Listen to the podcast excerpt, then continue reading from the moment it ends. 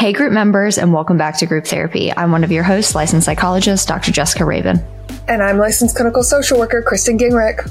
And I'm licensed clinical psychologist, Dr. Kristen Casey. Justin is out this week fueling his e- inner emo kid at the When We Were Young Fest. But we have the perfect guest for you later on in this episode, Jesse Lyon, who is going to help us answer all of your questions about dreams and nightmares.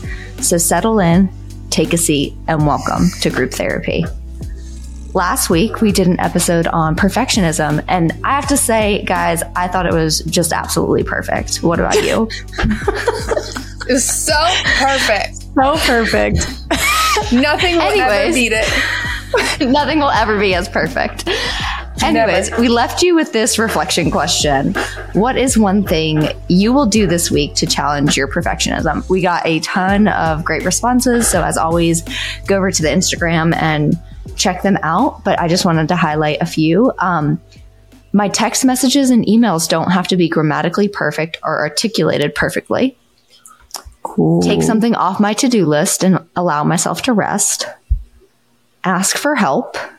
Mm. And my favorite, applaud doing something half assed. If it's worth doing, it's worth doing shitty. Yeah. God, wait, I love that.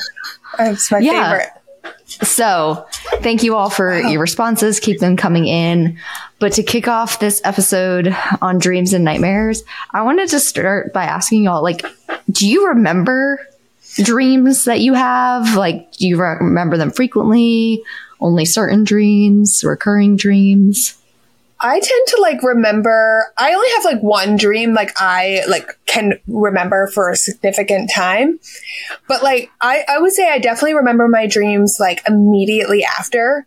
But if I don't perseverate on that or think about it, I, I literally forget. Like I know that mm-hmm. I dreamed last night, but I could not tell you what I dreamed about.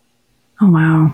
I'm the same way. I think like I have a couple of dreams that are recurring dreams that we could if we want to talk about dreams, we can, but like, or at least the dreams we have. But I noticed that the ones that are the most vivid, like KBI, like I could remember the feeling I had in the dream, but I can't remember what the dream was. Like, and it, mm. it'll drive me crazy. Like I'll think all day, like, what was it? What was it? What was it? And I still just, it's hard to remember.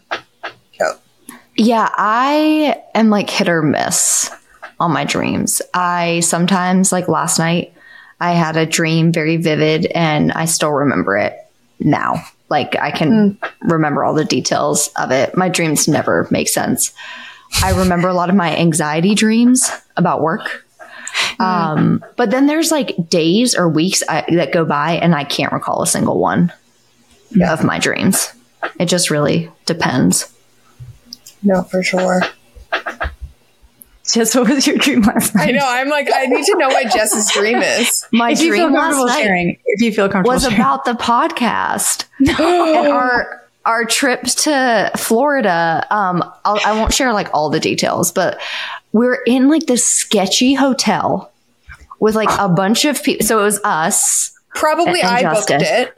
You probably did. But then there were like people from different periods of my life, but like not significant people. It was like partners of people that I like went to grad school with or like were in college with. and like everybody was just like partying and then KBI, you cannot record a podcast. So we filled your spot with someone else. And then we just pretended that that person was always on the podcast and like acted like, what? like when our group members, I guess we posted it the same day. We're like, who is this person? Um, we were like, they've always been there. and like, KBI, I remember I in the dream being like, we're gaslighting our group members.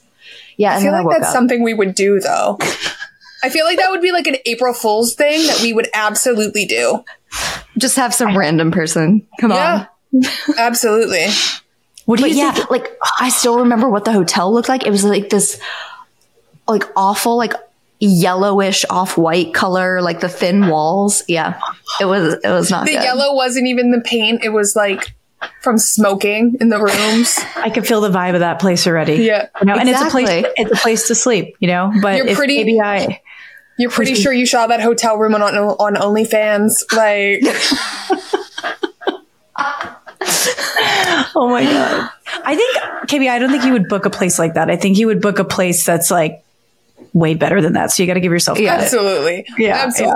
No, but I would I would think I'm booking a place. See, this is the thing. I would think Hmm. I'm booking a nice place, but the reality is is that they faked their pictures and they were from Hmm. 25 years ago. And that that would be what happened. And I'd be probably I probably wasn't on the podcast because I was too embarrassed and ran away. Oh my God, Jess, what do you think it means? I have no idea. I honestly, what I've noticed about my dreams, other than like one recurrent dream I had, or two recurrent dreams I had as a kid, is usually related to something Mm-hmm. like I was doing that day. So, like, I'm pretty sure I dreamt that because in our group chat, we were talking yesterday. She wants me off the podcast. yes, doesn't. that's Stop actually what it means. That's exactly what her dream means. She's like, you know what? Fuck you, KBI. Get off. I'm going to replace you with someone 10 times better. And, And I just really love vacationing in really crappy hotels. Mm, no, but like I, I, I don't know. I'll be interested when Jesse comes on. But I'm definitely a person that will dream about things related to Yeah. my day. Like if somebody, like if I randomly think of a person from like my past, they will most likely show up in my dream that night. interesting. God. So I hope you dream about me tonight. And you actually being on the podcast. And me actually just, I'm just being in your dreams makes, makes me happy. Like, Oh my God. KPI, what's your dream? A recurrent one that you've had. I remember telling Je- Jesse, I told Jesse about this dream. You told him about it? It's not even my reoccurring. It's my most wild dream. And to this mm-hmm. day, I cannot forget it. And it's ironic because it's about Britney Spears and with her memoir dropping. I just, I, I literally, I don't even know what this means. Honestly, like I would love Jesse to unpack the shit out of it because it makes no sense so long. So basically, I don't even know how I ended up in this hotel, but I'm in this hotel and I run into Britney Spears. And she's like, Hey, what's up? Let's vibe. Uh. And I remember like, we're just hanging out and suddenly the Mexican cartel shows up and is like, we want you. And is like pointing to Britney. And I'm like, Britney, go, go, save Britney 2008. Like, let's go. Um, so we run into the elevator. We're slamming the doors. The doors close before the cartel comes. We go up to the floor. We hop out of the elevator and then we run down the staircase. Then we go through a door and I, this is where it gets wild. The door goes to my old babysitter's house. no, stop. stop. Stop. This is weird now. We leave some random hotel, right? And I'm like, go, go, go. I see them coming. I'm convinced that I'm going to beat up these Mexican cartel guys. So I grab a radio.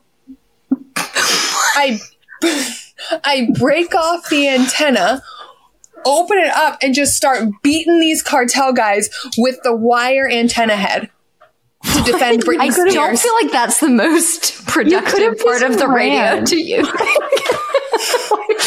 and then I woke up. That's I so anticlimactic. Like, did you win? Like, what happened? I don't know. I woke up because it Oh. was so weird to me. I was like, but I'm like, uh, uh, what? What do you think it means? It probably means like I'm clinically nuts. Stop.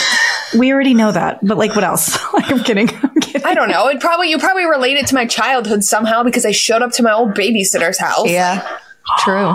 And I used to fall asleep. Now that I'm thinking about it, I'm like, I used to fall asleep listening to Britney Spears' first album. Okay. Okay. We're But, finding like, a pattern. What here. is the Mexican cartel doing in my dream? I was I not have- drug dealing at nine years old. Maybe it was I the Dare like program we in your could- head. sorry, sorry, go ahead. about to say connect the Mexican cartel to something in your life. Anything. Yeah. Yeah. These poor guys didn't even ask you- for this. Like, they didn't ask me beating the living shit out of them. But but here's the thing: those things hurt. Uh, the radio. How do you know? how do you know this? because I have a brother, and we used to beat the shit out of each other all the time. So maybe the Mexican cartel represents your brother. Maybe it's your brother. Call him right now. you're, Live on the podcast. You're in disguise in my dream. But I really like that is the only dream like I can recurringly remember that isn't that isn't based probably in some like like that I can vividly remember. Like I know like I have anxiety dreams like you know something happening to my kid and stuff like that, but like I don't fully like remember. I just wake up. Like I frequently wake up like with chest tight nightmares. yeah. Yeah. Yeah. Um, but I can't, I, I know that I woke up from a nightmare, but I can't quite recall what that nightmare was about. I can just wake up and I'm thinking of my kid. So I know that that nightmare has to be around that. Um, That makes sense. Yeah. but yeah, I will say though, I can, I can't remember, but I- the dream specifically, but I, I don't know, Jess, if you like had vivid dreams like while pregnant. Mm-hmm. Oh, Like yeah. I remember like I just remember always dreaming and like waking up in like like completely activated, not even like in a panic mode, like a nightmare mode, but just activated. Uh, yeah, I used to have pregnancy dreams about having a boy all the time, which is why I was convinced I was going to have a son, but did not. and see your dreams lie to you. Like what's real? Yeah. You know what I mean? I don't know. Like I just Nothing's so real. K10. what about you, K10? Any recurring dreams that you feel comfortable sharing I have- or recent I have- dreams? I have two. One's horrific, so I'm not going to go there. This the other one you're going to make fun of me for. So I'm like trying to pick. There's like, a do I lot that I make fun of you for, so It's challenge about know. yourself. subject porn. It's probably It's like, do I scare our group members or do I scare them more with like this weird dream? So it's probably no, it's probably about space or the simulation. Okay, it is. But anyway, so I, I'm in my Tesla, right?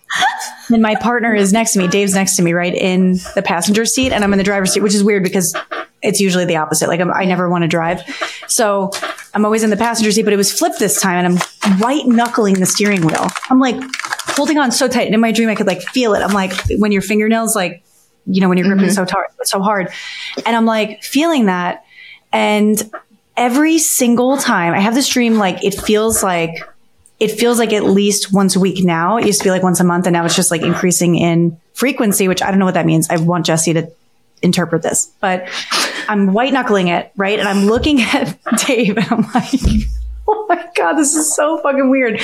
So I'm looking at him, and I'm like, we're going to lose hmm. oxygen or something. And he's like, and he's like looking at me like, what are you talking about? And, and I'm like, we're going to lose oxygen. And he's like, no, we're not. We have hydrogen peroxide. I, why that, why But does is that this- make any sense Is this I no with or without the stash? with the stash? Fuck. Actually, in the dream, his mustache is there, like full blown mustache, right? Like full blown. I just want to know what hydrogen peroxide has to do with I have no idea. oxygen. I'm telling you, it's going to get weirder. So, anyways, so we're I'm white knuckling it, hydrogen peroxide. I'm like, we don't have any. I don't know what that's about. Like, we can't open the windows because there's no oxygen anywhere, and like this is the last amount of oxygen that we have in, on Earth. And literally, then the Tesla, I'm white knuckling it, starts floating, dude. It floats. it floats. It floats like a fucking hot air balloon, and it just keeps floating. And in my dream, I swear, every single time. It's a recurring dream. I know it is logically when I'm awake, but when I'm in that dream, it feels so real every single time. I'm like, oh my God, it's happening. Like, it's happening. We're going into space. Like, we're going to Mars. Like, this is wild. And so our Tesla doesn't have a HEPA filter because it was an older one. And then halfway through, we start freaking out like, oh my God, we need this HEPA filter. It doesn't matter. There's like no oxygen. Like, who cares? Right. So we're But there is there hydrogen peroxide. we have hydrogen peroxide in case we get a cut. I don't know if that's even effective. So we're up there and I'm looking at him and he's looking at me. And then we start to like drift off to sleep. And in my mind, I don't want to think what that means, but I'm just pretending like we're taking a nap. And then always we're back at Earth for some reason in this dream. And I'm at my aunt's like birthday party, like my, my aunt who I have not seen in forever. And we're at her birthday party and she's screaming about apple juice every fucking time. She's so upset about the fact that there's too much apple juice on the table. And then we're always, everybody's bringing juices. Like, no, there's orange juice. No, there's like this, there's grape juice over there. Like, we have diversity in juices and she will never have it. And then I wake up. Diversity in fuck? juices. What is going on? Uh, So I don't know what that means. I'm really big into like space stuff. So I can understand Yeah. that. But my aunt with juice and then Is that's there any kind- and- trauma around juice with your aunt? No, but I'm thinking of like if I really dig deep, I'm thinking of like substance use and stuff like that. Okay. So I'm wondering if there's like correlations there. But to run out of oxygen and like my biggest fear is drowning. So I'm just Yeah. like, I don't know if like something like that makes sense. I have no idea, but it's terrifying. And I have it every single week, it seems like, and every single time I feel like it's real. And I feel like none of it makes any sense. So no idea. Yeah. Recurring. No It's idea. so it's so bizarre. I was like, so it's one of two dreams. If I'm really being honest. The other one is like horrific. And it's like based in trauma, and I'd rather not go there. But yeah, this one is like, I know KBI is going to give me shit for it. I'm already feeling it. So like, I don't even know how to respond. to yeah. that. No. think about having that dream. Then, like, think about being there. Like that sucks. it's crazy. I just know if ever I'm around Dave, I'll he'll always have the hydrogen peroxide at least. He's gonna be like, if I get a I'll be yeah. like, Dave, do you have hydrogen peroxide? Oh my god, he's gonna be like, "What are you talking?" About? oh, oh my god. You would also, you would dream about your Tesla. It's Yeah. so cringe, isn't it? It's so Yeah. cringe. God. It's so I think cringe. that is the worst of it all. Was just I like know. that you dreamed about your Tesla. It's so cringe. I know. I know. I know. It's so cringe. And I keep thinking too, because I hate the color of it. I wanted a different color, whatever. Anyway, it's just like a whole thing. First I got into a car accident today too. So I I'm was like, about to say maybe I- get a new one. yeah. maybe I'll stop having this dream. Maybe the car accident signified the end of this dream because I don't want to have it again. Well, the Oh Honda would gosh. never though. The Honda would never lose oxygen. That's That what I'm baby would always have a pack. It of also wouldn't for float. It would be like down on the ground. It would not.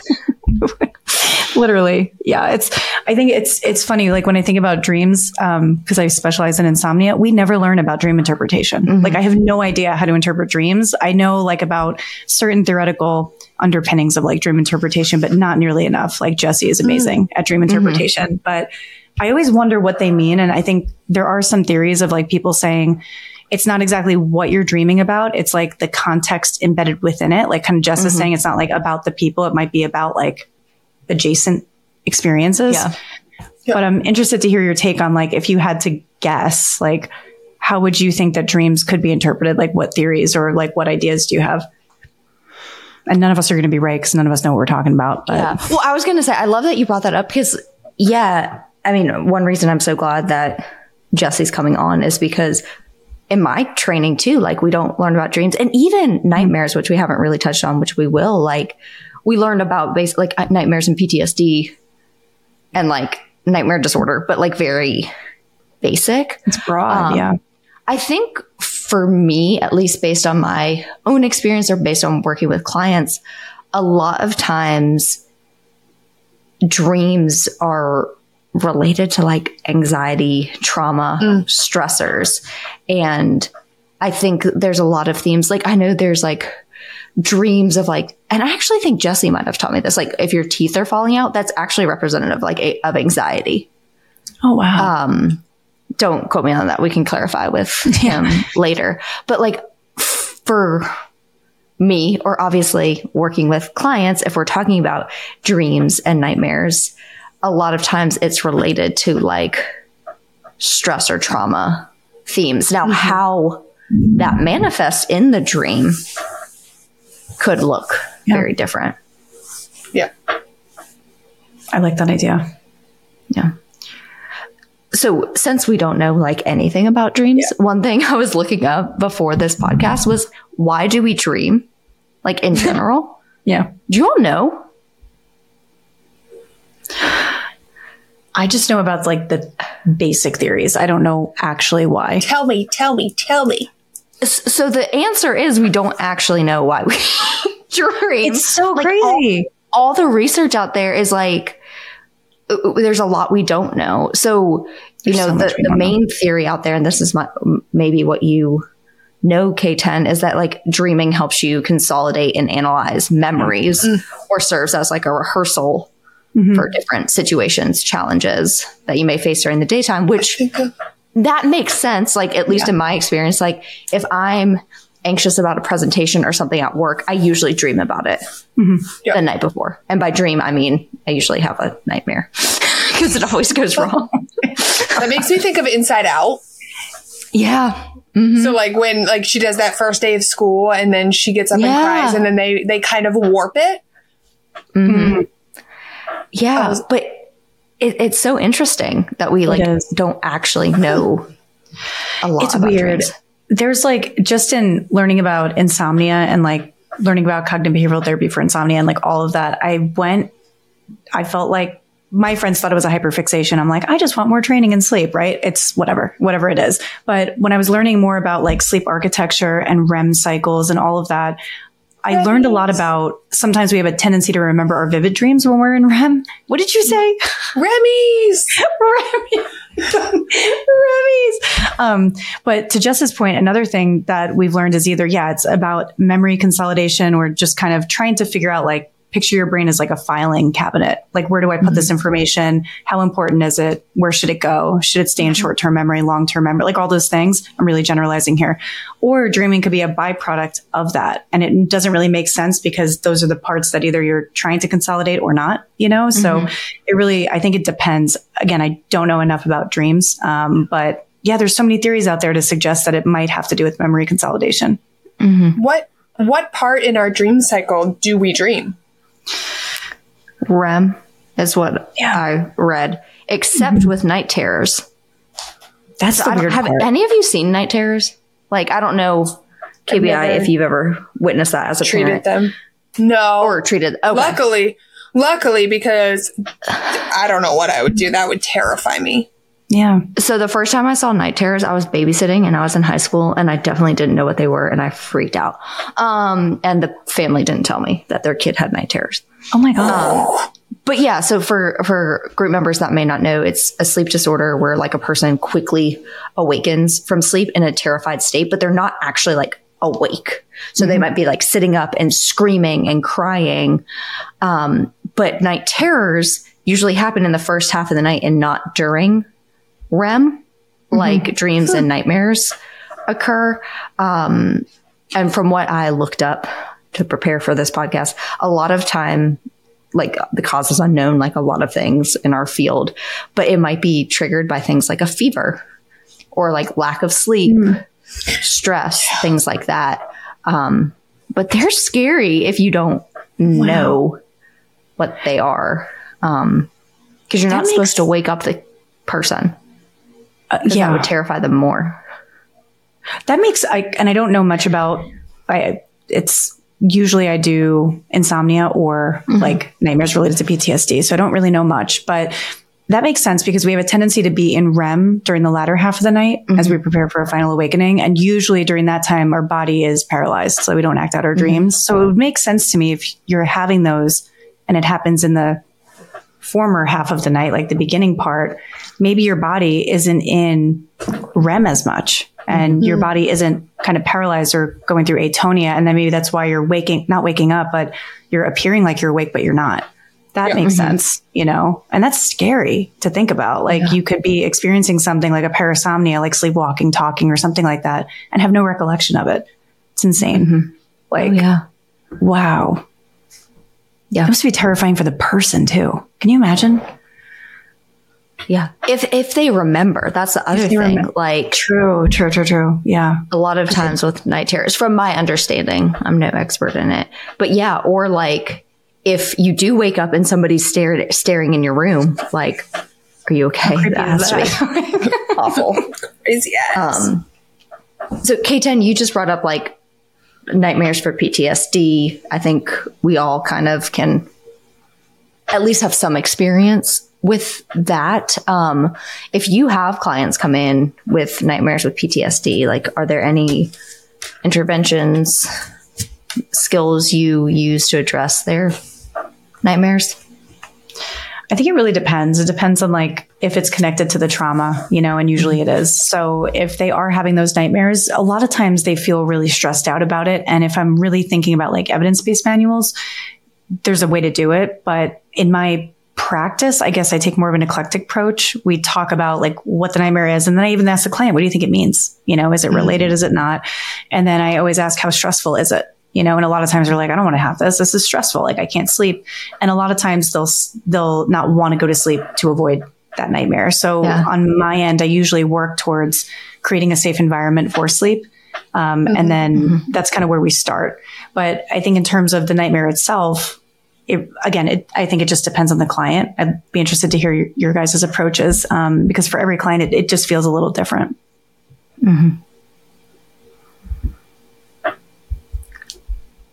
Yeah, I mean, I focus a lot on sleep hygiene. Um, obviously, if it's related to trauma, addressing the trauma. Um, I work closely with a lot of psychiatrists because I'm in a hospital. So a lot of times we will, not we, I can't prescribe.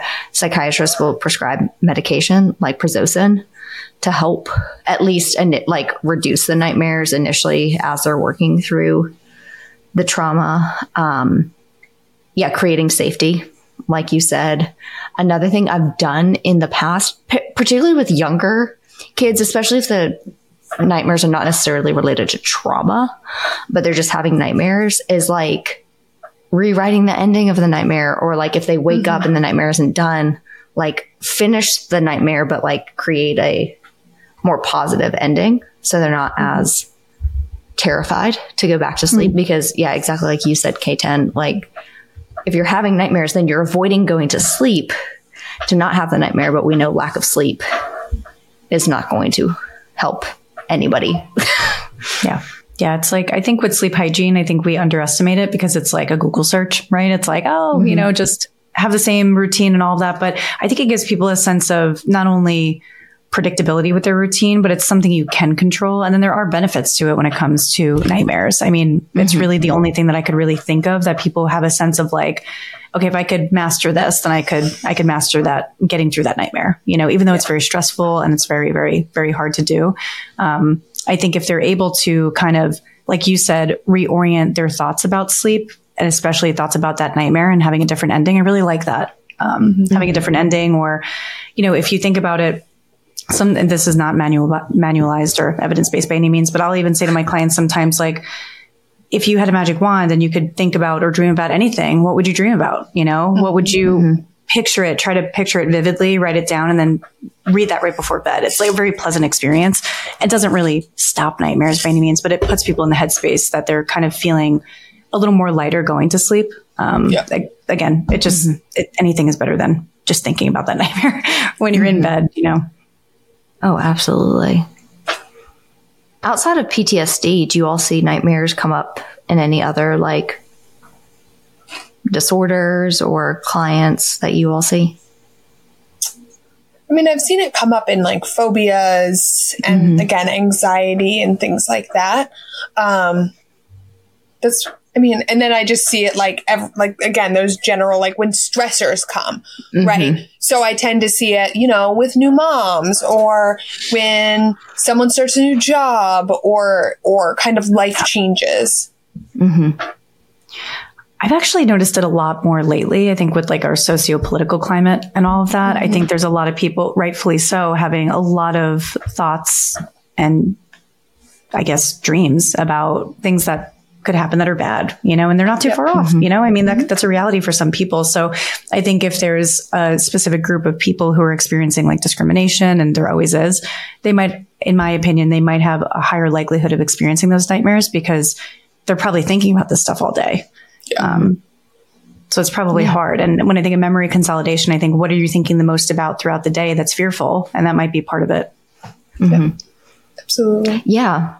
I love everything you all said because I definitely, I mean, I, I've seen them primarily in like trauma related, but yeah, the stressors. And I think that's an underlying theme across everything we've said, whether it's an acute stressor or chronic stressor, and seeing more nightmares related to that. There is like a nightmare disorder. I've never treated it. I've never mm-hmm. Technically seen it. Um, I have my yeah, I have my DSM pulled up. She breaking out her, she breaking out her As baby well. voice. Um, don't but yeah, it, it says repeated occurrences of extended, extremely dysphoric, and well remembered dreams that usually involve efforts to avoid threats to survival, security, or physical integrity occur in the second half. Upon awakening, the individual becomes orient, oriented and alert, that causes clinically significant impairment, not attributed to a substance, blah, blah, blah, blah, blah. But then it talks about like acute is one month or less, subacute one month to six months, persistent is six months or greater, and then mild, moderate severity, less than one episode per week, one or more episodes per week, but less than nightly, and then episodes nightly. So K10, if you're Wow. having that same Tesla dream weekly, I guess it's threat to physical integrity because I don't know if I'll have oxygen, right? I mean, is that part of it? I don't know. That might be part of it. That's has, has this repetitive dream been going on? Because you, It- it, honestly- you have it at least once a week. I think so. I, I bought the Tesla before like all this stuff happened with Elon, and um, I was just really excited to not to reduce my carbon footprint. Like honestly, that's why I bought it. And when we got it, it was during. Um, I can't even remember. I, I remember I, me being like fixated on like simulation theory originally. Like this was like where it started. And I was like, oh my gosh, like this could turn into a spaceship. I was just making a joke about it, but I, I wonder if that is Like, ma'am, you're still fixated on the simulation. still- Yeah. I know, I know. It's wild. But uh yeah, I'm like, it's not a spaceship, but is it? Like you know what Yeah. I mean? Like I could dream literally. Just No one intended, day it but- shoots you to Mars. Yeah, but it doesn't have oxygen. Like, what's the point? Like, you know what I mean? That's crazy. Maybe you'll. Go, what if? What if space actually has oxygen? And they're just lying to us. What?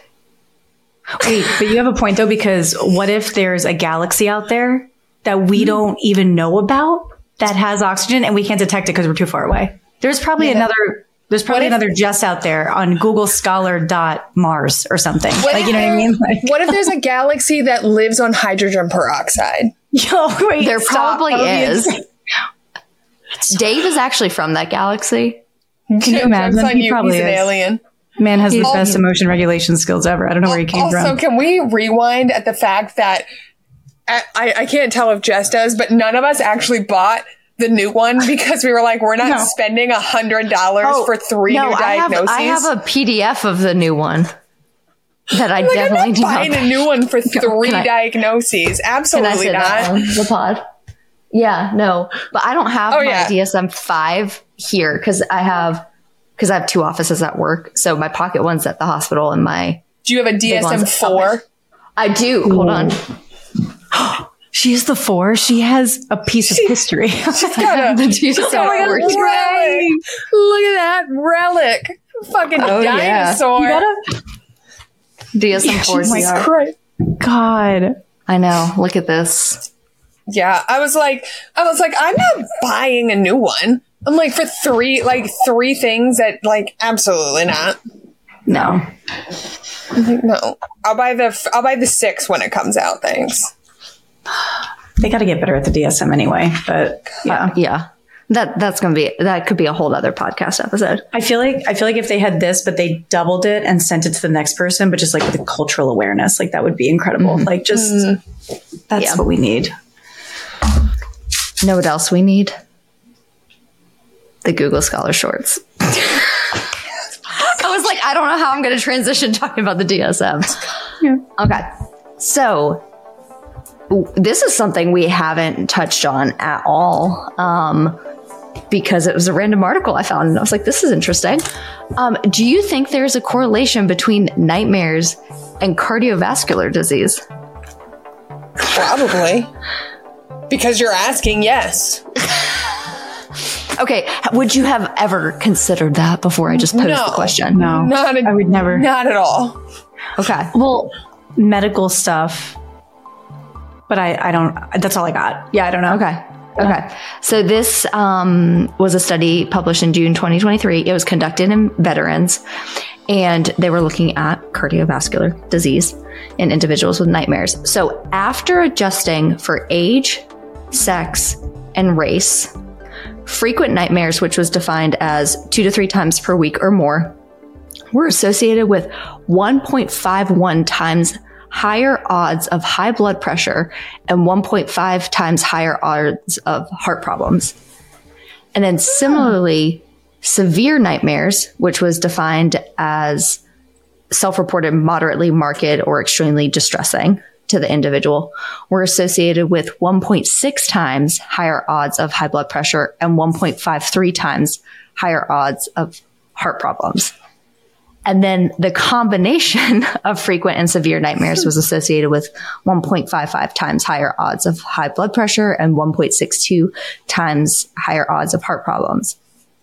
Then, when current smoking, depression diagnosis, and PTSD diagnosis were added into the model, associations between nightmare frequency and severity and cardiovascular disease conditions attenuated slightly, but still remained significantly are statistically significant.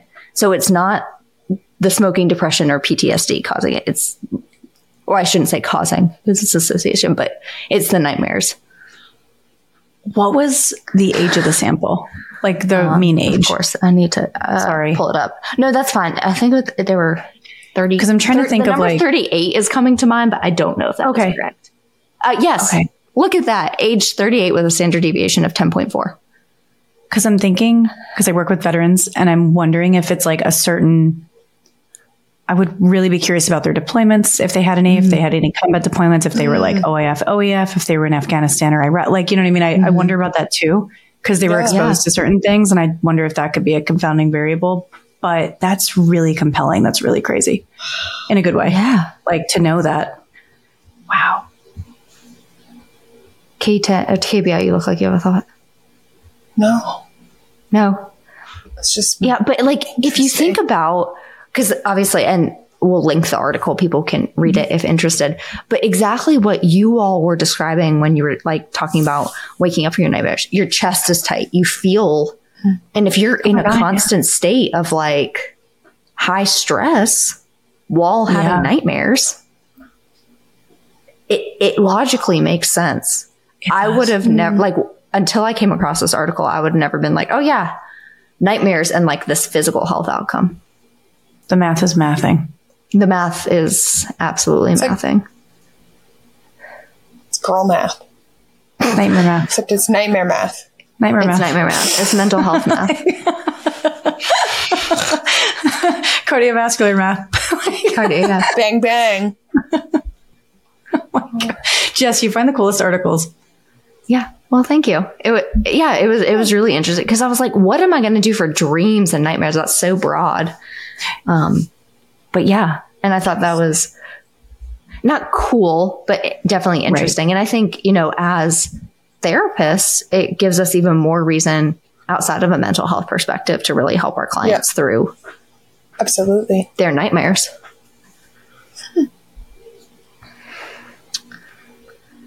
I don't have a No. good transition. Oh. I was gonna do one. Do it then.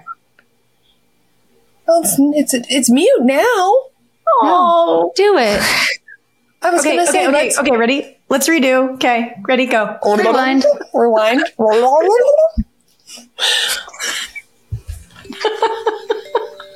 I hate myself. I hate myself. Um, I was gonna say let's move on to the most flawless and perfect section of Welcome to Group Therapy, the polls, because Justin has been, you know, ragging on the polls, and I think that they are just perfection this week. Honestly, He's been low key mean because they're perfect. yeah, he's been like like rude. Sassy. Sassy. and they're don't know what's going just they're just they're just trying to exist okay Exactly. And just because something was voted the least favorite part of the podcast doesn't mean it's still like not a perfect contribution to the podcast. it is a perfect contribution it is the most perfect contribution to this It's amazing. because like, it pulls in our group members It does.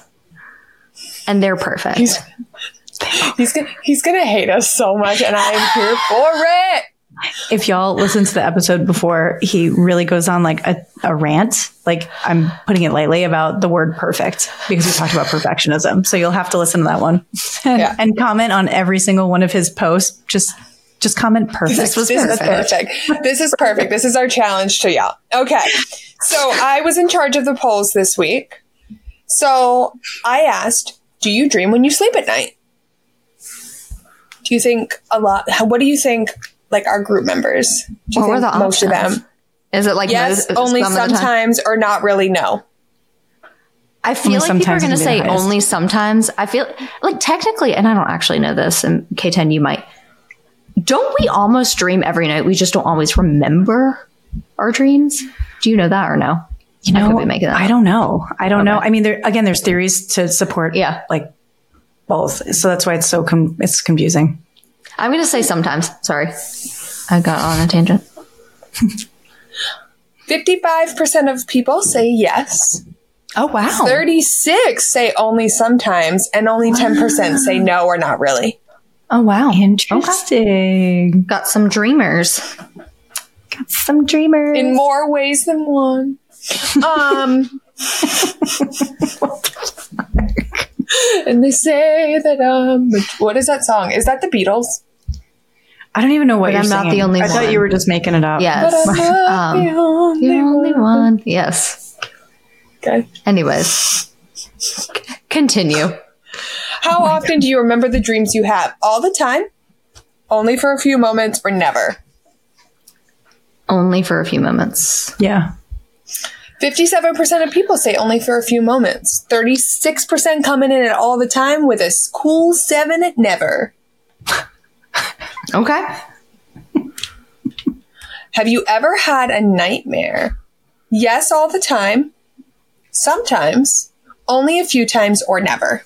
Sometimes. Sometimes. I'm just doing the cop out So- of sometimes on every answer. Sometimes came in at 52%, with yes, all the time coming in at 30. Only a few times coming in at a strong 16, while never is a sad 2. Oh, 30% for all the time. Yeah. But t- wait, so 2% never have had a nightmare? Yeah. Wow. What's that like? I want to live that life. I It's guess I probably wonder a how people perfect life. Perfect. It's 11 people. I will say 11 people voted for never, so maybe it was an accident. But if you if you if you never had had a nightmare, I want to be you. I wonder how people like categorize what a nightmare mm-hmm. is. True that too. You know? Yeah. Yeah. You know, K10 waking up with no candy corn left in the world, that is her nightmare. It's not okay. It's not okay at all. I don't even like it. That would actually bring her floating Tesla nightmare up to like an 11. Instead of oxygen, we will have no candy corn. And then That would be even worse than like, having no But we have hydrogen peroxide. And you're Like, like, dude, I- I, can't I- eat that. If I had a dream of me spilling a coffee, that's like a stage three nightmare for me. Like, so. What is the max amount of time a dream can last? 10 minutes, 25 minutes, 45 minutes, or 60 minutes? I have no idea for this I one. even I just said answer. 10 because I feel like dreams are like a panic attack where we feel like they're lasting way longer than they are. That was literally my rationale. just used her emotion mind to answer this one instead of her So logical, did- pragmatic mind. So I got this from Jesse's page. So the oh, Okay. answer is six, they can last up to 60 minutes. Oh, So I mean, I'm in Spinks for an hour. so that's the max. Like that's the max, that's right? like so a lot of you- oxygen you're losing, K10. That's the golden hour is literally gone. Like I'm done. Damn. Toast. like, wow. And then I asked the group members, what do you dream about um, most often? A lot of people said kind of my everyday life. A lot of people also said like teeth falling out, death, um, kind of reoccurring trauma. Um, let's see. But yeah, there's a lot of, and some, someone literally goes, literally the most random shit but there is a ton, a a ton of my teeth falling out, my teeth falling out. Someone said meeting Taylor Swift. Um, that was actually me. Um, let's see. Let's see if there's any fun ones in here. Being late. being late, that's not fun. Isn't that bad? I dream about being late for like appointments all the time. Like my like as the therapist. Like I have anxiety dreams had about that like before. sh- running late, which the worst is like like doesn't happen. But no. There's also so many about people having a baby, and I vibe with that so hard. I'm like, that is me. like that's my nightmare is is having another baby. Oh my god, Kristen. But yeah, a My- lot of the teeth falling out. Teeth falling out. Because I'm trying to think like if there are common dreams, they have to mean something. Like they have mm-hmm. to, like, you know what I mean? So they have to. Well, we'll just have to ask Jesse when he hops on. I can't wait.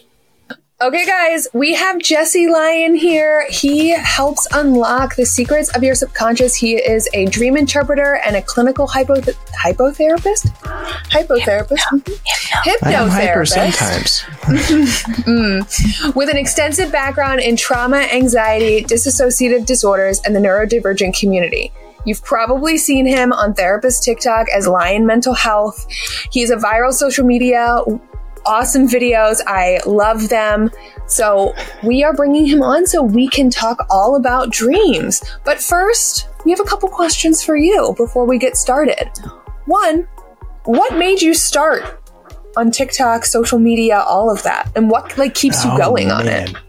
Oh man, I don't. uh, uh, consistent love for harming myself, right? Like uh, just addicted to the pain of social media. I don't know. Accurate, accurate. We all Addicted to felt that. dopamine. addicted to the dopamine. Gosh, you know, they just, they've got the hooks in me. It's just dragging me through the mud here.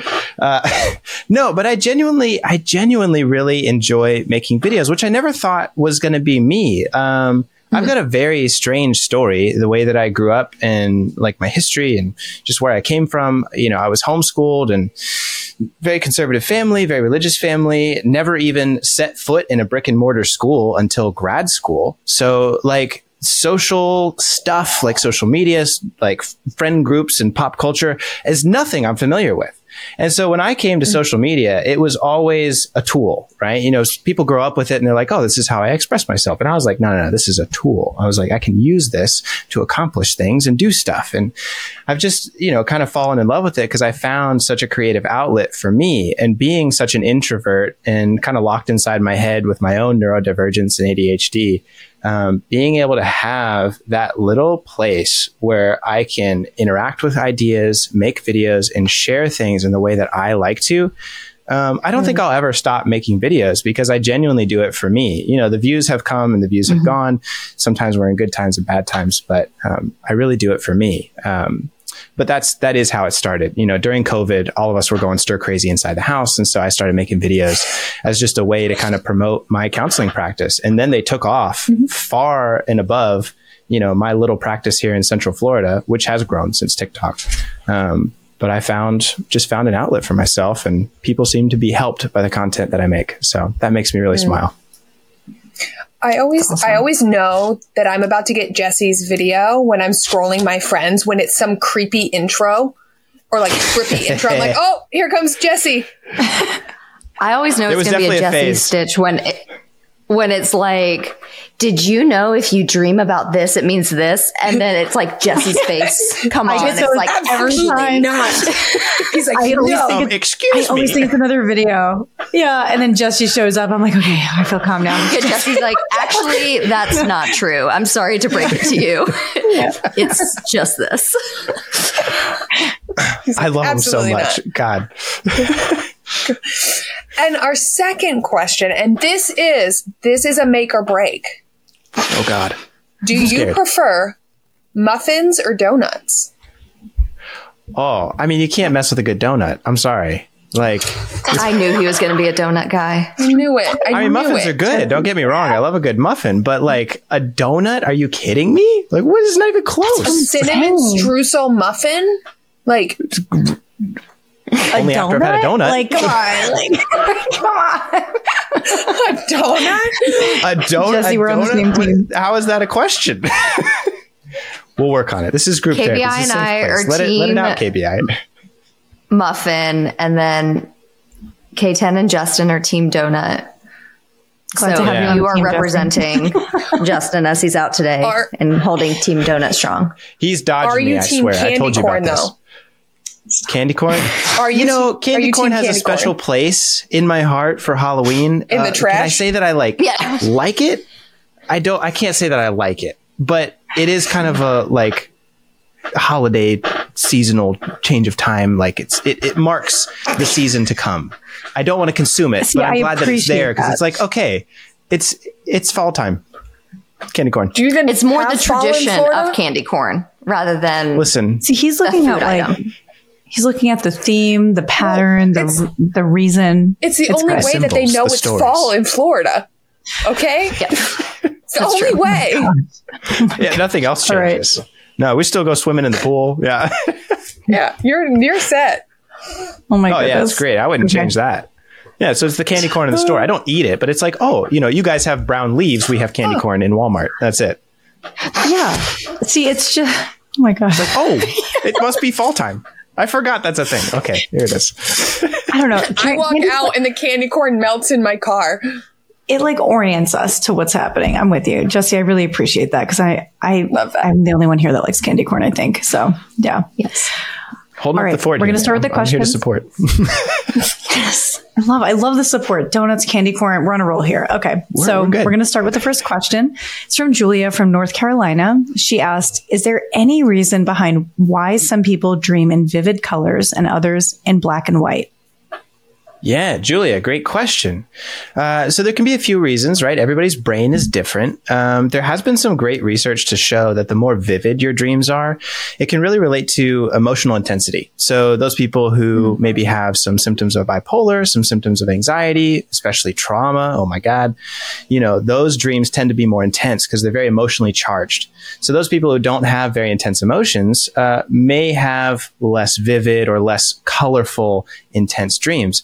On the opposite side of that spectrum, those people who are struggling with symptoms of depression will actually have almost gray dreams, very dull dreams, not very exciting. It's, you know, maybe lonely, sad, quiet, not a lot of things happening. So that can actually be a sign or symptom of depression. So that being said, some people just dream differently. There are some individuals that I talk to who just always dream in black and white, and that's just the way that their brain works, and that's great for them.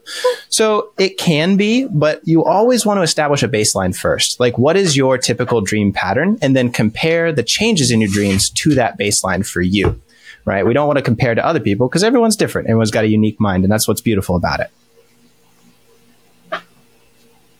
I love that. I mean, do you guys dream in black and white or colors or no? Well, I shared that I, I remembered the awful yellow hotel wallpaper from my dream last night. colors, yeah. But usually Oh, I like dream liminal. more like monochrome. Like I don't dream mm. very vividly. It's usually like pretty neutral hmm. colors. Couldn't tell Are you you. are you familiar with liminal spaces, like liminal horror stuff, like that whole genre, Jess? No. No. Oh my gosh. Okay, so there's something called the back rooms. Have you heard of the back rooms? oh my God, Jesse. Oh my God, we can talk forever. Keep Huge talking, fan of the back rooms. You guys don't know the too. back No. rooms? Oh my I know No. the back my bread and Oh my God, tell them, tell them, tell them, tell them. So there's this whole like genre of horror called the back rooms and liminal spaces. Liminal spaces uh, is a word that's been around for a long time, and a liminal space just means a place between. So it's it's not yet, but it's not through. Now it comes from uh, like Greek architecture. You'll have like those porticos with the consistent columns that just repeat, and so it almost looks like infinity. But it's, you know, you're not in the town, you know, and you're not inside the temple. You are in the in between. That's a liminal space.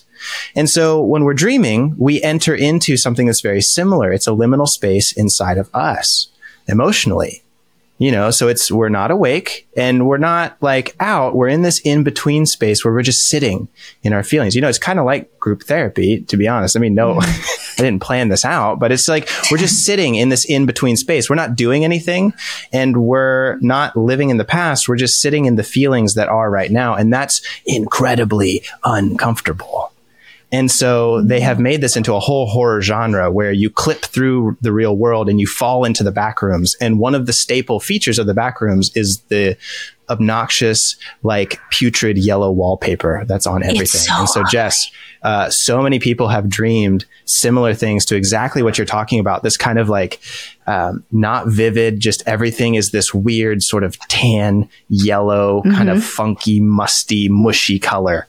Uh, and you should look up some images of the back rooms and liminal spaces Okay. because you might be surprised. Jotting they it remind you of dreams. Yeah. So it's huge. A bunch of horror games, a bunch of videos. There's some great creators. Kane Pixels is one of the biggest ones on YouTube. Oh my gosh, insane stuff. K10 shaking So her head like, It's so Oh, yeah. good. It's so good. It's well, because we share the sleep research stuff. We, so we're in this. Yeah. world. Hundred percent. And like, I never thought like you're changing my perspective in a really good way because when I think about dreams as like a liminal space, it just makes sense. It literally just makes sense because you're not there yet because where are you going? And then, you know what I mean? Like you're just in that in between. It's so interesting. Wow. Especially with Jess's dream. Jess, oh my God. Liminal spaces. That was a really good one, Jesse. Got to look that up. Okay. Oh my gosh. Yeah, yeah, yeah. It's so good. I get lost in back rooms at like 2 a.m. on TikTok when I can't fall asleep. Anyways, so Danielle, um, she asked, What is the significance of having the exact same dream over and over again over the course of years? Oh, oh, Danielle. Yep, yep, yep. This one happens all the time.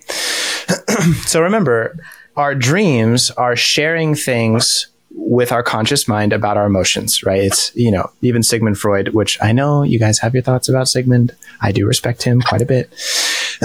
but um, it's the window into the unconscious, right? It's the window into our deeper selves because when we sleep and when we dream, our conscious thoughts turn off and that chatter, those intrusive thoughts that get in the way, stop. And we get a clear picture into what's going on inside of us. So, all that to say, if you're having a dream that repeats over and over again, it's the same theme or the same topic, it means that there's a problem or a topic in your life that you're continuing to struggle with and probably haven't faced or resolved quite yet. Once you do, those dreams stop or they change. And so anytime you're having a reoccurring dream, it's a huge sign, maybe even a warning that there's something in your life that you need to be paying attention to, working on, going to therapy to kind of work through, uh, but you haven't quite worked through it yet. I think one of the greatest examples that I see in my clinical practice is with trauma. When we experience PTSD nightmares, our brain just replays that trauma over and over and over again because the brain is trying to process that horrible experience, but it just kind of gets stuck. And so it keeps processing it every night, hoping to be able to release the pain that's inside of us, but it just doesn't quite know how to. You go to therapy, the nightmares get better. That's kind of the, the meaning behind those recurring dreams. Oh my God. It's only been like 10 minutes and I'm learning so much. so incredible. I love it. I love it. Um, we were talking, Jesse, we were talking earlier before you got on about um, recurring dreams that we have. And I think in the videos that I've seen that you've done, there's like certain dreams that mean certain things. Um, Danielle also asked um, one of her dreams that she has over and over again across the years is being unable to speak or move in her dream. And to your point, you're saying like, hey, it might be something that you're struggling with or something that you might need more help with or something that might be on your mind. Um, but I guess what would you say to her um, if she's having that same dream, uh, being unable to speak or move? Yeah, of course. You know, you start to think about it like not so literally and a little bit more metaphorically, it seems to make total sense. Like, think about it. If you're having a dream where you can't speak or move, you may be struggling to feel like people hear you and understand you. You're struggling to communicate or really express yourself authentically. And you're struggling, perhaps feeling stuck in your life. Like I can't move towards my goals. I can't move towards the outcomes that I want to see in my life. And so I'm having these reoccurring dreams of stuck and can't speak. And so until you start to make some progress in those areas of your life, um, you may continue to have that dream. Because again, your mind is trying to release that pent up emotion, those frustrated feelings of not being able to speak or move. And so by replaying them, your mind is trying to let go of those painful feelings. That's how those dreams can become such a window into our mental health problems. I mean, I literally use it to help with diagnosing my clients when I'm working with them. So incredible. Wow. I think it's fascinating. Yeah, yeah. Dreams as a diagnostic tool. I mean, that's my whole platform. My God. Incredible. Yeah. Yeah, because we were talking about like we don't we didn't really even as an insomnia specialist, I never learned anything about dream interpretation at all. Me like I either. knew nothing. Not in school. You know? Mm-hmm. Yeah, yeah. And you've taken so much time and effort to like really dive into this stuff, which I think is so notable and incredible, really, because Guys. a lot of us don't know. Yeah, a lot of us don't know mm-hmm. what dreams mean and they're stressful. You know, people who are, you know, we got like so many questions about people experiencing like really stressful things or dreams that they just can't make sense of. So it's super helpful. Man, you guys are really gassing me up. I'll, I'll come I'm just being honest. I'm just being honest. I'm just being honest. Yeah. Jesse, literally the first half of this episode, we were like, so we know nothing about dreams. So let's just talk about our dreams. Jesse. Bring on Jess. Literally. Uh, Just waiting you for you to get on. The whole dream topic, you know, kind of came about for me. I didn't start with dreams. I started as a therapist. And then um, while I was in grad school, I learned about hypnosis and hypnotherapy. Um, and hypnotherapy is just a, it's not metaphysical. It's not mind control. It's none of that stuff. You know, no David Blaine type things going on here. It's a way to communicate directly with your unconscious right? And so imagine that you were able to speak a language that interfaced directly with emotions rather than your thoughts getting in the way. That's what hypnotherapy is. And so you have to speak mm-hmm. very metaphorically. There's kind of a rhythm, there's kind of a, a, a musical cadence to it as well. And so by using that communication style, you can really effectively target some trauma. And that's both the school that I teach and the work that I do in my practice that lends itself, that symbolism, that metaphor lends itself directly to interpretation of dreams. So really my background in hypnosis and hypnotherapy is what kind of, you know, spawned that that passion and that interest in dream interpretation because they're they're so parallel. They mirror one another so well. Mm-hmm. So incredible. Yeah. I love it. I love it. Uh, Dania from Tanzania says, Can you talk about the symbolism of people or objects that we see in our dreams and, and how do we interpret them? Do they have a hidden message? So I know that there's a couple of questions in here, but any ones that you can answer. So symbolism, Yeah. how do we interpret our dreams and do they come with hidden messages? I love, I love that. And so, um, dream interpretation is kind of a, well, it's a sticky field, isn't it? Uh, because everyone lives inside of a cultural context. Everyone has their own relationship to symbols and things.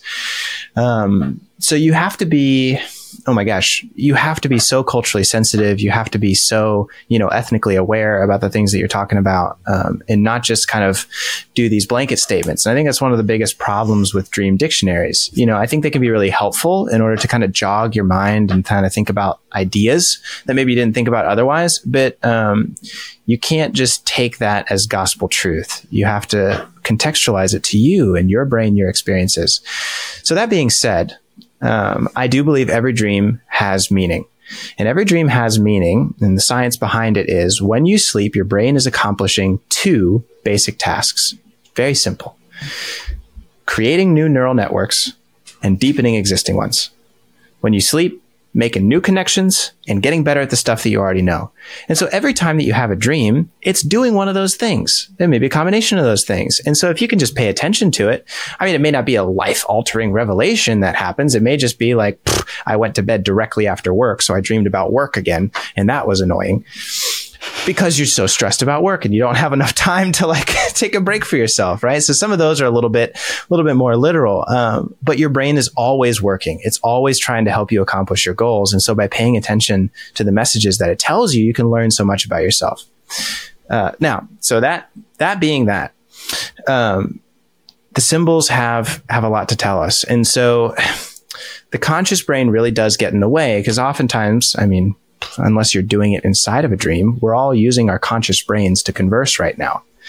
Um, that kind of muddies the water of the symbols. You know, we, our conscious thoughts get in the way of really seeing the emotional um, impact of each of these symbols. So this is what I always tell people. If you're stuck on a symbol, if you're struggling, pay attention to the emotional undercurrent because emotions relate one to one to waking life. If you're sad in your waking life, you'll have sad dreams. If you're anxious in waking life, you'll have anxious dreams. So if you can ignore the symbols for a minute, if you're really struggling, just push those out of your mind and pay attention. What did you feel?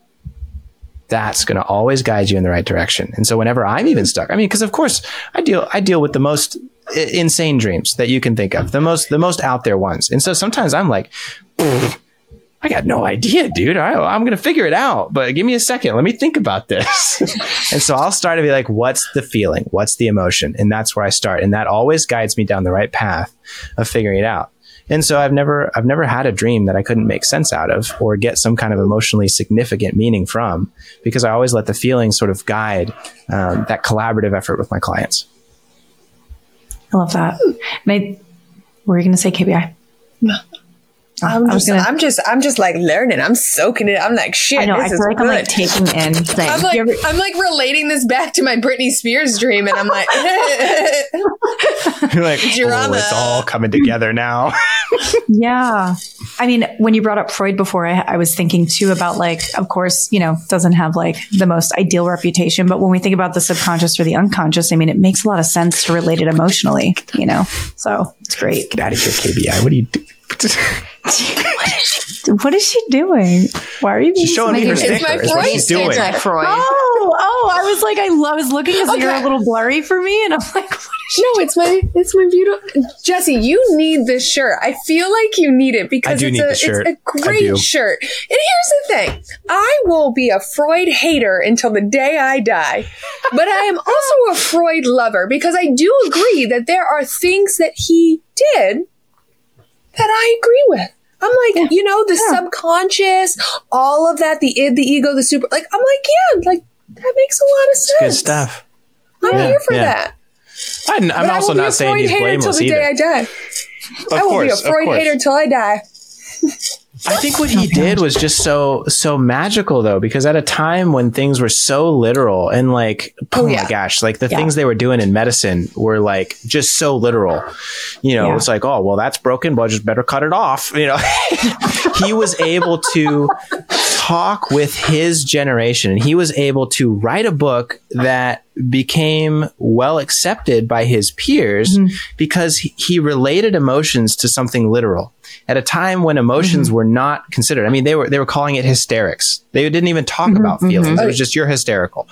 It was lo- lock you up, put you in the loony bin. Shudders. He was able to have a conversation about emotions because he related feelings to sex, and sex was physical and sex hmm. was literal. And so I have to appreciate him for the brilliance of that. But it doesn't contextualize well to our current culture. And so that's the Yeah. problem. I think Right. he's widely misunderstood. I mean, he also has his problems. So let's not. It's, it starts with a C. right. Next question from Anonymous from the Good USA. I'll, I'll, I'm just going to keep us on track. Um, so, okay. Anonymous from USA said, This is a dream. And I think that they want you to interpret it, Jesse. So, um, I dreamed that I went to visit do. my therapist and, and their spouse. And I dreamed that they had a new baby and I was holding their baby. And my therapist thought I was dreaming that I wanted them to adopt me and that I was actually the baby. Did I have issues with transference? And what is your take on this dream? I always so work much with there. the client, right? Like, you know, it, Yeah. anytime you're working with a dream and interpreting a dream, it should click. You know how you have like that Mm-hmm. cathartic feeling inside of therapy and your therapist says something, you're like, oh my God, that's it. And, and it just like, it's almost like this, this pressure, this tension, this dam of emotion inside of you gets released and you're like, wow, okay, whew, that's the one. Dream interpretation should be like that. And so if your therapist is saying, well, it's, it's uh, cl- clearly a problem with countertransference here, then that's not it. That's not it for you. what I would think though is let's talk about these symbols, right? If you're talking to your therapist, therapist is probably a symbol for mental healing, mental health, you know, um, taking care of yourself, prioritizing yourself. And then babies are a sign for either your inner child or at least a new beginning, right? Oftentimes people dream about pregnancy and babies when they're starting a new relationship, starting a new job, because it's all about a new identity, right? This is a new person. Now, dreams are very much um, introspective. They, they don't.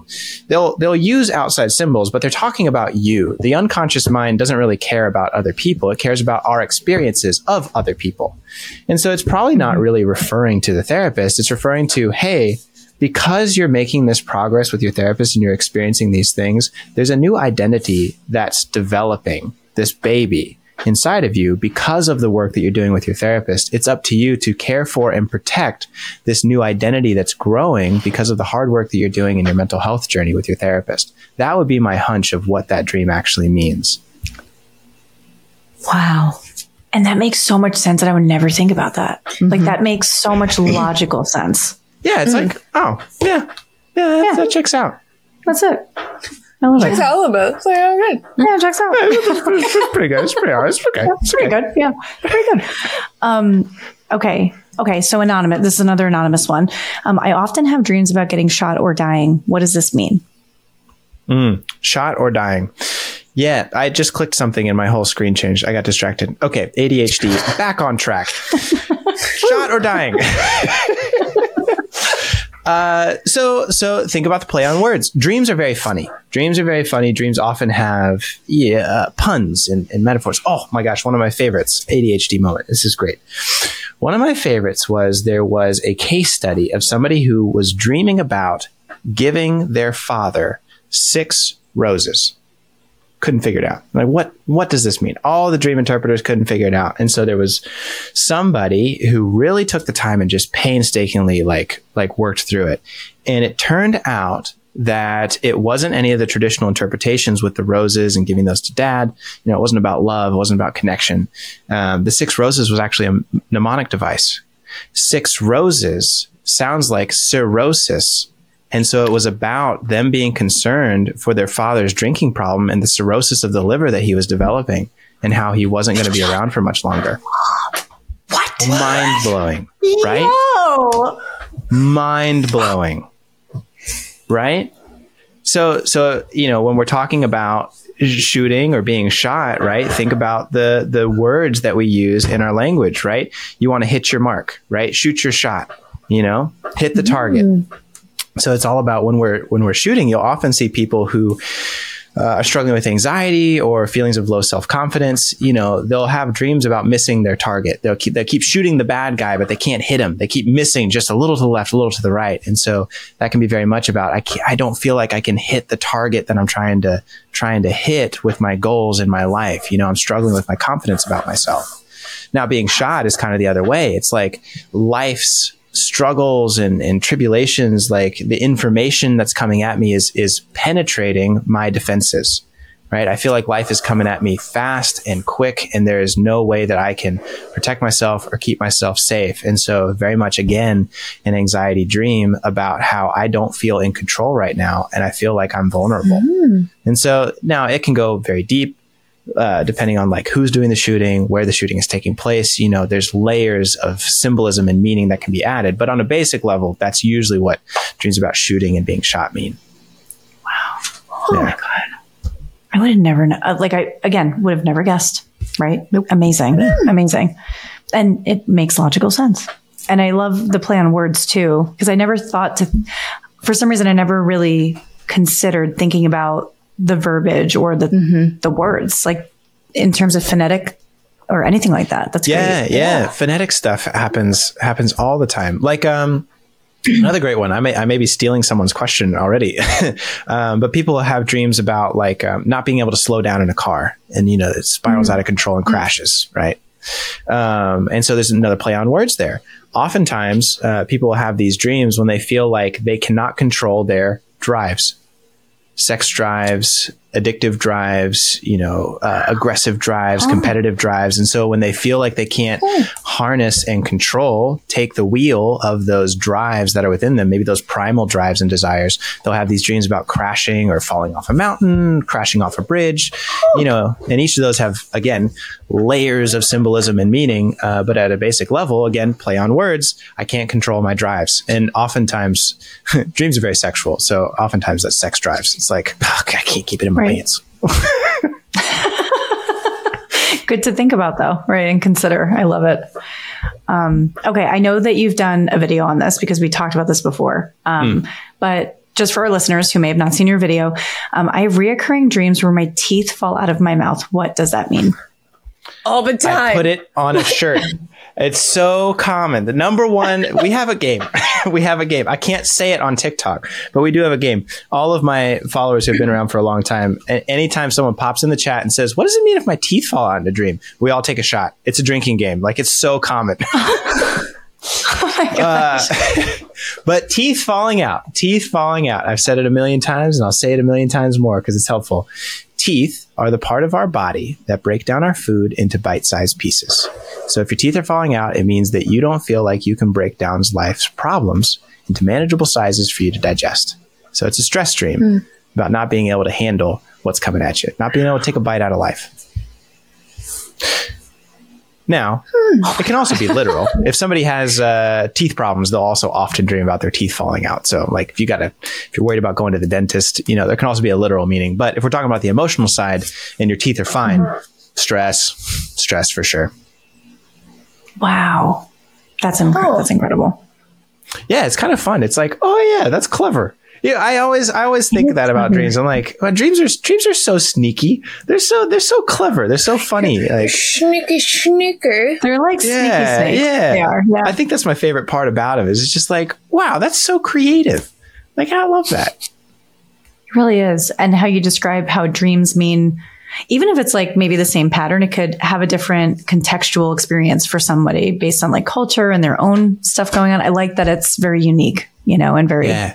Person centered. Yeah. Okay, next one from Anonymous. I guess people don't want anybody knowing their dreams, which makes sense. Um, so my brother passed a few weeks ago. Anonymous, sorry for your loss. Um, we didn't have the best relationship, but I've been having dreams of my brother and I being closer. Does that mean that he's at peace with me? I, I think I may have missed the first part. He passed away recently. Was the 1st part of that? Yeah, Mm-hmm. Yeah, a few yeah. weeks ago. Oh, well, very recently. Oh man. Yeah. Sorry for your loss too. Um, wow. Yeah, yeah. Take some time. Um, take some time to think about it. You know, I don't want to. I don't want to rush to interpretation with some of those things. Um, but I will say that again, dreams are well. in K10, you know this. Like sleep is one of the best uh, tools for improving and caring for our mental health that we have. And dreams are just a key part of that.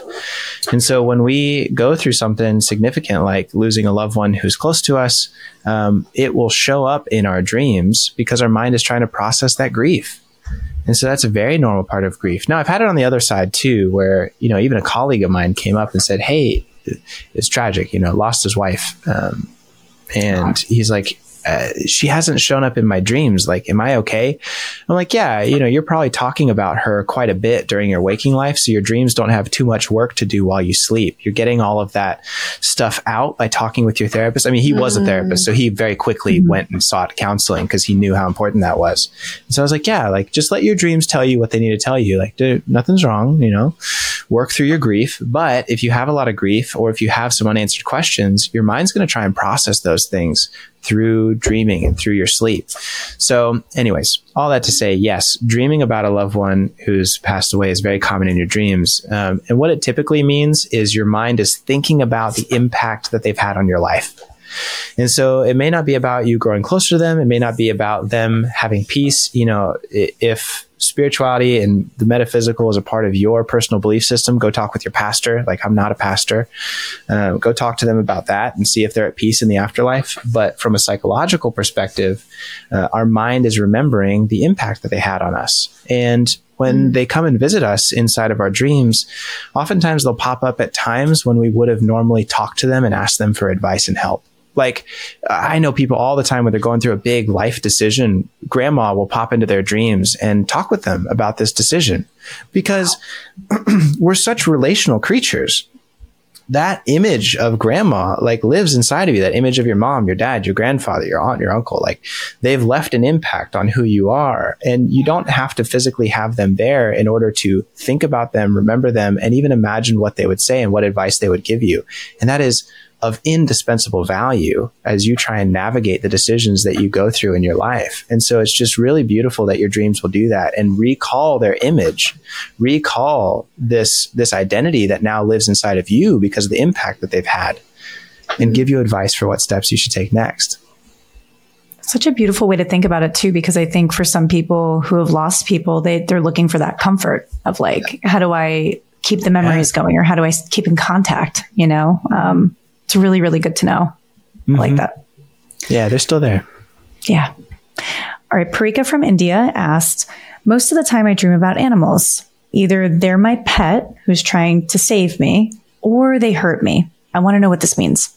Ooh, yeah. All the animals have different different meanings. All the animals have different kind of emotions behind them. They all kind of represent something. And think about it. Like, oftentimes we can look at kids and see when children are talking about things, uh, they actually have a much more intuitive understanding of the unconscious than we do as adults because we get so bogged down in thoughts and logic and conscious thinking.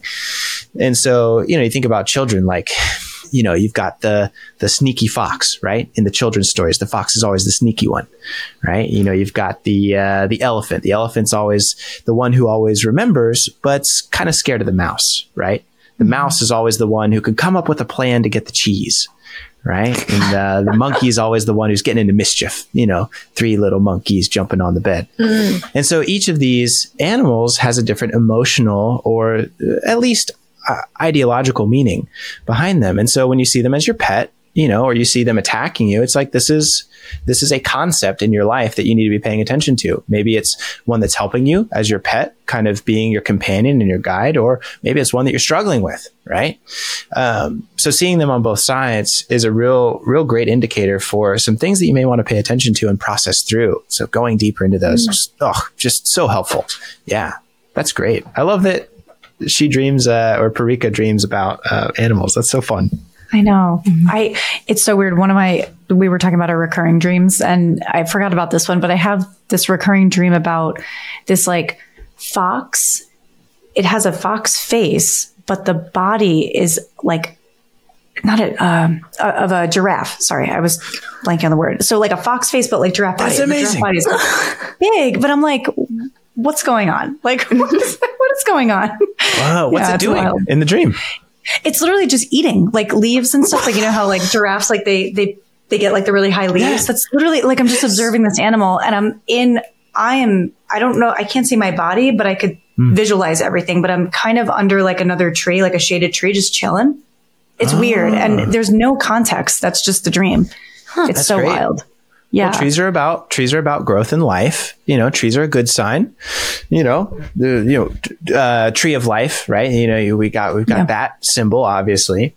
then uh, giraffes, they've got a very long neck. The neck, you know, if you think about like energy centers and like symbolism in the body, the neck makes your decisions, right? So this is like really emphasizing decision making. And the fox is a very feminine symbol. It's very sneaky, very conniving. You know, it's not, it's not big and boisterous and noisy like a lion. You know, they're kind of obnoxious. This is a more, it's a more uh, conniving, cunning, you know, feminine sort of attractive creature. You know, and so it's like, hmm, I wonder what decisions that would help your life you can make that lean into your femininity and some of the more creative and feminine parts of who you are. That would be kind of my initial hunch. And then I'd love for you to explore it from there and kind of make that your own.